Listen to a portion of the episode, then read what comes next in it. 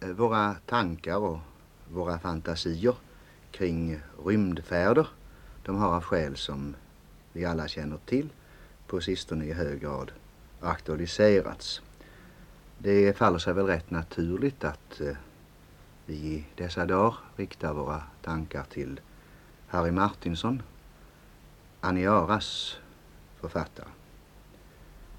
Säg, eh, vad var anledningen, den verkligt djupa anledningen till att du började att brottas med och litterärt framförde de tankar som vi återfinner i Aniara? Enklast är det väl att säga så här att det var tidstrycket som gjorde det att jag började skriva Aniara. För ger man sig in på andra förklaringar så tar det ju ingen ände. Jag menar det att eh, finns det någon mening i ett uttryck som världssamvete så borde detta kunna förläggas eh, inom andra områden än inom politiken och ideologierna. Världssamvetet eh, borde för, kunna förläggas inom medvetandet att världen genom tekniken har förändrats och nått en utveckling så stor att eh, vi har inte något annat att jämföra med i, från tidernas begynnelse. Vi står inför en helt ny situation. Därför måste, menar jag, allting eh, revideras och allting måste tänkas om. Inte minst eh, frågan om skuld. Vem som har skuld till att olycka sker genom de väldiga krafter som människan genom tekniken har möjlighet att frammana. Det var mycket du sa på en gång. Jag ska ta och ställa frågan till dig med utgångspunkt ifrån det ord du använde, tidstrycket. Det kände du hårt under den period då du höll på att föda Aniara. Känns tidstrycket hårdare nu än då? Jag måste säga att det gör det på ett sätt. Visserligen har man vant sig vid det. Det började kanske eh, på verkligt eh, svårt allvar i och med Hiroshima-bomben och det där. Men eh, det kalla kriget har ju gjort att man har kommit in i ett gastgrepp var gång man har försökt att tänka på världen sådan den har blivit i vår tid.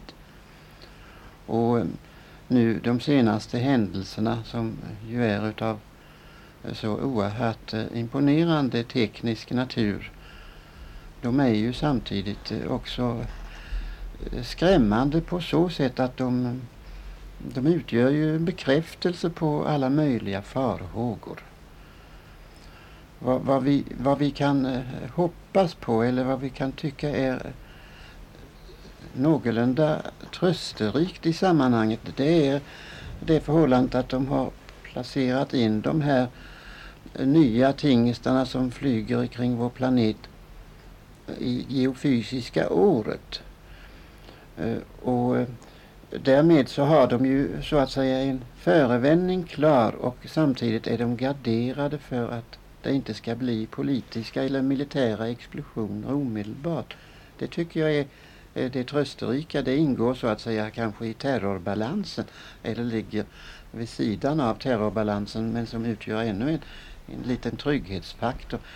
På så sätt måste jag säga att jag känner mig trygg än så länge tack vare det geofysiska året. Ja, det geofysiska året, ja. Det har du nu skildrat på ett för dig så trösterikt sätt som du kan. Men jag går tillbaka vad du sa i början här. Du nämnde någonting om världssamvetet.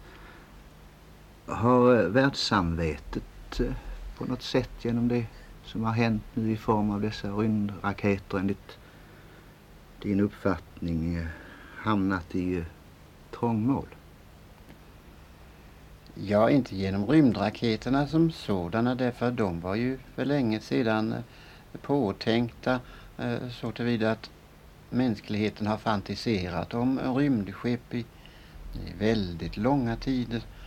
Förr i världen så skedde det väl att de framställde det på ett primitivt sätt och ganska naivt men efterhand som tiden gick och tekniken utvecklades så yppade sig möjligheter för fantasin att anknyta till den tekniska utvecklingen.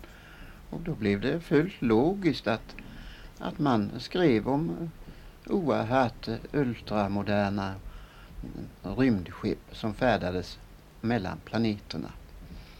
Det är ju också så att det är en förlängning utav pionjärandan om man så vill. Det här, på, jo, på, här på jorden är ju så mycket utforskat redan och nästan allt. Det, jorden har väl inga vita fläckar kvar. Det finns ingen möjlighet för dådlystna människor att riktigt göra sig gällande. När, när då astronomiens utveckling och, an, och teknikens sida vid sida har gjort det möjligt att tänka sig en ny, ett nytt område för upptäckter så har vi eh, faktiskt ganska logiskt en, en väg mot eh, en ny tid av konkvistadorer. Rymdens konkvistadorer om man så vill. Sen är det ju naturligtvis en, en, en smaksak det där om, om det där är eh, vettigt eller inte. Jag skulle ju för min del säga att det är hälften var. Det beror så alldeles på hur man ser det. Om eh, sån här rymdnavigering sker under de former som har med mänskligt ansvar att göra så kan jag inte inse annat än att den utvecklar mänsklighetens eh, möjligheter både att förstå sig själv och, och sin placering i universum. Men om det går i maktens namn och i den ena maktens eh, vilja att förtrycka den andra eller slå ner den andra, ja då, då har det ju blivit ett, eh, ett militärföretag utåt bara eh, utsträckt i, i rymden. Det är ju det som är så, så oerhört obehagligt med en del rymdromaner, att de handlar om krig, till exempel Världarnas krig är det en som heter och så vidare. Varför har de inte haft nog av krig här på jorden? Ska de utstryck, utsträcka sin krigsfantasi till, även till andra planeter? Ponera nu till exempel att vi tänker oss eh, Marsinvånare om det skulle finnas sådana. Vilket jag ganska starkt betvivlar. Så hade de ju rätt till sin planet. Liksom vi har rätt till vår.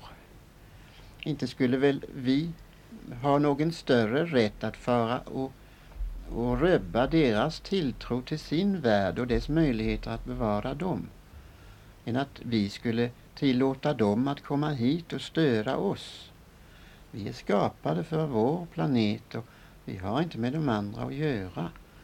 Möjligen har vi att göra med andra planeter om det kan bevisas att, att det är vi kan vara vänner med, med dessa som lever i andra världar. Så att vi kanske rent av kan få reda på ett visst nästan gudomligt eh, sammanhang och en universalitet som yttrar sig i att mänsklighet finns även på andra ställen. Det som du ser eller som du eh, kanske först, eh, förstår eh, av min fråga så är min inställning den att jag är inte, fördömer inte rymdsegling eller rymdfärder. Det gör jag inte. Eh, och, och förbannar dem inte. Men Samtidigt så vill jag absolut redan ifrån början föra in det mänskliga skuldproblemet och det mänskliga ansvaret. Annars så är det bara djävulsk historia. Det där frestar mig att gå tillbaka än en gång till vad du har sagt. Du nämnde någonting om ett primitivt sätt att använda fantasin i det här sammanhanget. Jag rusar tillbaka till en författare som kanske kan kallas för pionjär på det här området. Och det är Jules Verne. Var han uttrycket för ett primitivt sätt att använda fantasi? Jag skulle kunna säga att han var det på, på ett sätt. Därför att han, han, han skrev med en, en science fiction typ som, som representerade 1800-talets utvecklingsoptimism. Och eh, den eh, glada ingenjörens segerdröm om att ingenjörsvetenskapen skulle förändra inte bara vår jord utan göra det möjligt för mänskligheten att utsträcka sina färder i rymden. Alltid på ett lyckligt sätt. Alltid på ett sätt som, som visade att det hela bara var frågan om att, att göra saker och ting tekniskt riktigt så gick allting oss väl i händer. Han var en eh, för dig eh, obehagligt hejig utvecklingsoptimist så att säga. Nej då, han var absolut inte obehagligt hejig. Värn eh, var tvärtom en mycket timid och, och hygglig människa som hans förtjusning var ju att, att formulera sina romaner så att de stämde med den dåtida vetenskapens eh, möjligheter. Och det, det, det låg hans samvetsgrannhet i på samma sätt som ungefär eh, Sherlock Holmes eh, när det gällde att tillsammans med Dr. Watson lösa ett, ett problem. Eh, logiken var moral och likadant i, i frågan om, eh, om, om värn, det var det att teknikens möjlighet, ifall man inte överskred den där gränsen, då var det moral. Du har flera gånger kommit in på moral, samvete, ansvar. Du har gjort det när vi har försökt att blicka tillbaka och du har eh, snuddat vid det när vi försöker att hålla oss till känslan, moralen och dess roll just nu. Ja, där är vi tillbaka till det där eh, som jag talade om skulden alltså. Och skuldproblemet, skuldbegreppet överhuvudtaget. Jag menar det att om det ska bli någon mening med begreppet skuld och ansvar när man sätter in det i så stora sammanhang eh, som den moderna utvecklingen har tvingat oss att göra, nämligen i världssammanhang, i glo globala Eh, utsikter. Då, då får vi formulera om vår fråga till och med. Vad är skuld? Hur ska skuld fördelas på de olika människorna? Kan vi hålla på att lasta över skulden på varandra genom att vi säger så det är den nationens skuld för de gjorde ett anfall på oss. Kan vi hålla på att lasta över skulden genom att vi säger det är den klassens skuld det var den klassen som utsög oss. Eller också, eller också det var den klassen som slog ner oss i stövlarna. Jag tror att vi får, måste lära oss att inte längre räkna på något av dessa sätt. Inte ens när det gäller religionerna. Att eh, religionerna, den ena är bra och den andra är inte så bra eller mindervärdig. Vi får helt enkelt tänka om på alla punkter därför att situationen är ju den. Den är global. Vår moral borde i rimlighetens namn inte vara mindre snabb än telegrafen som eh, kastar meddelandet från pol till pol och från ekvatorn till oss på två sekunder. Vår moral är i själva verket en skyldighetsmoral att svara emot vad utvecklingen har bringat oss hän till. Om, om du applicerar allt det du har sagt på den aktuella jag vill inte säga globala än, men eh, jordbundna situationen. Då är det väl på det sättet att vi måste se det som nu håller på att hända. Eh, hända i form av dessa rymdraketer, dessa rymdfartyg som nu kretsar kring vår jord. Vi kan väl inte komma ifrån, snälla vän, att de har ett visst sammanhang med vårt eh, jordbundna sätt att värdera oss själva. Värdera de maktkonstellationer som vi alla på ett visst sätt är skuld till att de finns. Hur ser du på den situationen? Finns det några möjligheter för oss att med utgångspunkt ifrån det som händer få nya riktlinjer för vårt, låt mig säga, politiskt moraliska tänkesätt? Ja, det finns det och, och de tankarna har redan uttalats eh, utav en del politiker som har insett att politiken den räcker inte längre. Ideologin den är inte eh, någonting så otroligt övergudomligt så att eh, vi, ha, vi kan böja oss för den i alla väder. Till, eh, till och med Eisenhower sa det en gång eh, någonting som jag tyckte var det bästa som har sagts om hela atomfrågan. När han formulerade för några år sedan eh, följande ord. Han sa att atomen den är övernationell. Och ingen har rätt att, eh, att på något sätt eh, göra anspråk på att använda den för sina maktsyften mer än den andra. I, i, det kan inte rättfärdiga alltså de politiska eller militära aktionerna. Det gick således ut på det. Alltså. Han, han fullföljde inte tankegången men hade han gjort det så skulle han ju eh, ha då eh, kommit till tankegångar som handlade just om detta världsansvar. Ja, och sen har vi ju verkligen också eh, frön till sådana plantor som handlar om detta. Förenta Nationerna anser jag vara en sådan eh, organisation. Det finns de som skrattar åt den men jag tror att om den inte hade funnits så hade den rest utav eh, skamkänsla som eh, dock finns lite grann kvar, den hade slängts. Och eh, då hade vi kanske redan haft ett, ett stort globalt krig. Det vill med andra ord säga om jag har förstått dig rätt och du gör inga invändningar. Hela det här spörsmålet som du aktualiserade genom att föra in Eisenhowers uppfattning om atomen. Det kan väl i hög grad appliceras på det som just nu håller på att hända. Är det på det sättet enligt din uppfattning att hans tankegångar just nu bör eh, i ännu högre grad aktualisera frågan om samvetet. Ja, låt oss återvända till frågan om skuldbegreppet igen. Det är därför jag tycker att det är så oerhört viktigt.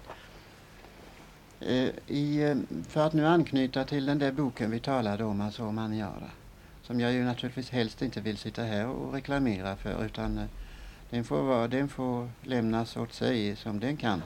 Men det finns tankegångar i den som jag gott och väl kan ta upp. Och det är bland annat det där om skulden. De känner ju där i rymdskeppet Aniara en sån oerhörd skuld. De förföljs utav en sorts eh, djinner eller kan man säga erinjer som, eh, som förföljer dem med syner ifrån den värld de har lämnat, som de har förstört. Det kallas för xinombrorna. När xinombrorna stötar in så är de tvungna för att ta opium eller annat för att slippa synerna som de själv en gång har varit orsak till. Det är alltså tal om en allskuld, en skuld som måste delas av alla. Annars vore det ju inte någon mening att jag lät hela eh, Aniaras eh, folk och besättning lida utav dessa syner. Just därför att det är en allskuld det gäller. Och det är pekat på flera ställen i boken tillbaka till den skuld som, som vi har ås åsamkat oss alla genom vad som har skett i världen. Vi är skuld till gaskamrarna allsamman, menar jag. Vi är skuld till alla grymheter och allt som sker i krigen. Det är ett ansvar som måste delas. Jag menar också att vi har dragit all, alldeles för stora växlar på det kristna evangeliet så att vi har predikat evangelium och förlåtit oss själva. Men det har fortsatt med krig och förbannelser och utroten ändå. Jag skulle närmare vilja plädera för en sorts lagiskhet. Inte av den gamla gammaltestamentliga formen men en ny form av lagiskhet som på sitt sätt vore absolut och som eh, gällde som en absolut global hederskodex för världen och inte bara evangelium. Du sa evangelium. Har du med all din förmåga att observera det som just nu håller på att ske skapat dig en uppfattning om hur du skulle vilja formulera ditt evangelium. Inte så mycket med hänsyn till det aktuella nuet men desto mer med hänsyn till den närmaste framtiden.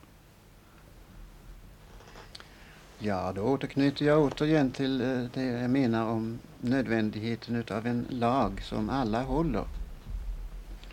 Vi kan inte komma fram till något annat än ett svamlande evangelium ifall vi inte respekterar en sådan allmännelig lag som gäller för alla. Det, det, hjälp, det hjälper inte att vara goda och trevligt syndande publikaner på det politiska eller det ideologiska planen. Det kan eh, passa bra i ölstugor och, och lite sådär. Men eh, när det gäller sådana här stora sammanhang då får vi inte röra oss med sådana där. Utan då får det finnas hederskodex som är fastställda och som är absoluta. Sedan vill jag kanske också utsträcka det och förkunna en sorts tro som jag själv har. Och det är det att eh, jag tror inte att människans förnuft är det högsta tänkbara förnuft som finns. Jag tror att det finns ett förnuft som är högre än människans. På vilken tanke kan jag grunda ett sådant antagande? Jo, jag anser det att eh, om människans förnuft vore det högsta som funnes och hon representerade således hela det universella förnuftet koncentrerat i sig då skulle hon ju inte behöva bedriva någon forskning. Men just genom att hon söker och bedriver forskning och visar att hon inte vet allt så besitter hon heller inte det fullkomnade avrundade förnuftet. Det säger sig självt. Således måste det högsta förnuftet placeras på något annat håll. I naturen, hos en gud eller hos många gudar eller i en universell princip om vilken vi inte har det ringaste aning. Jag är snarare böjd att tro det senare. I varje fall är det för mig någonting som är heligt. Och att det finns någonting som står över oss. Lagar som är mer betydelsefulla än de lagar vi stiftar. Men som vi i vår aning om detta måste försöka att ansluta våra samlevnadslagar till i världen.